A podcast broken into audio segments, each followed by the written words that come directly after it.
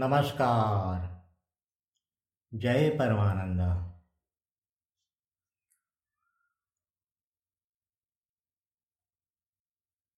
आपण कधी नदी सागराला मिळाली आहे? आणि सागराला मिळाल्यानंतर नदी कधी वाहायची थांबली आहे? असं कधी दिसत नाही. ध्येयपूर्ती झाली. पण ध्येयपूर्ती झाल्यानंतर देखील नदी सागराला मिळतच असते मिळतच असते सातत्याने. हे जसं आहे तसंच भक्ताचं आहे.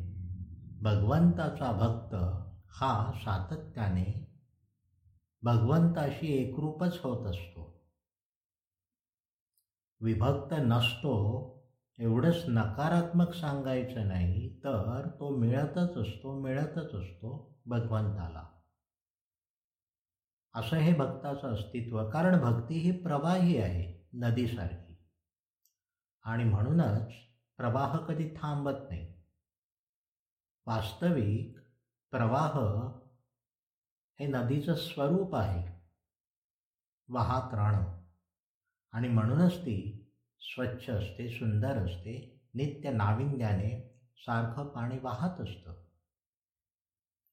नदीचं नाव एकच असलं नदीमध्ये आपलं उतरणं जरी एकाच ठिकाणी होत असलं तरी देखील आणि कितीही वेळ असलं नदीमध्ये आपण उतरलो तरी अंगाला स्पर्श होणारं पाणी हे क्षणाक्षणाला बदलतच असतं नवीनच असतं नाही का? तसंच भक्तीचं आहे. आणि असा हा भक्त या भगवंताला सातत्याने मिळत असतो. आणि म्हणूनच तो म्हणतो आनंदाने गातो तो. देवा तुषा भक्तीने हे जीवन प्रेम प्रवा देवा तुषा भक्तीने हे जीवन प्रेम प्रवाही। क्षण माझे जगण्याचे असं का म्हणतोय? जीवन हे प्रेमप्रवाही असं का म्हणतोय भक्त?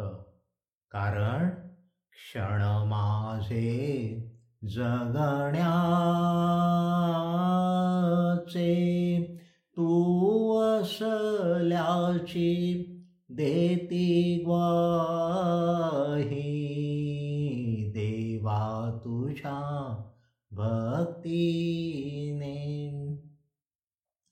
देव खरोखर प्रेमसा भक्त तुझामी संगे निरंतर भक्त सांगतोय बरं का? देव खरोखर प्रेम सागर भक्त तुषामी संगे निरंतर प्रेम सुधा बरसे सर प्राशन करिता मी निसंगे। प्रेम सुधा बरसे सर्वांगे। प्राशन करिता मी निसंगे। मिलनो सुख हे जीवन माझे। उत्सव होऊन राही मिलनो सुख हे जीवन माझे। उत्सव होऊन निराही क्षण माझे जगण्याचे। तू असल्याची देती ग्वा तुझ्या भक्तीने हे जीवना प्रेम प्रवाही। हे जीवन प्रेम प्रवाही। देवानी भक्त होता मिलन। देवानी भक्त होता मिलन देवानी भक्त एकची जीवन पहा किती सुंदर अनुभव आहे. देवानी भक्त होता मिलन देवानी भक्त एकची जीवन एकपणाचा अद्भुत सोहळा. परमानंदी खेळ वागळा एकपणाचा अद्भुत सोहळा. परमानंदी खेळ आगळा हृदयाकाशी सत्था हृदयाकाशीं हृदया काषीं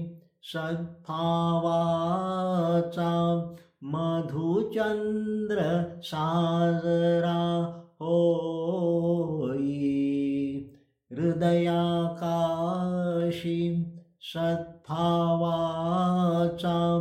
मधुचन्द्र साजरा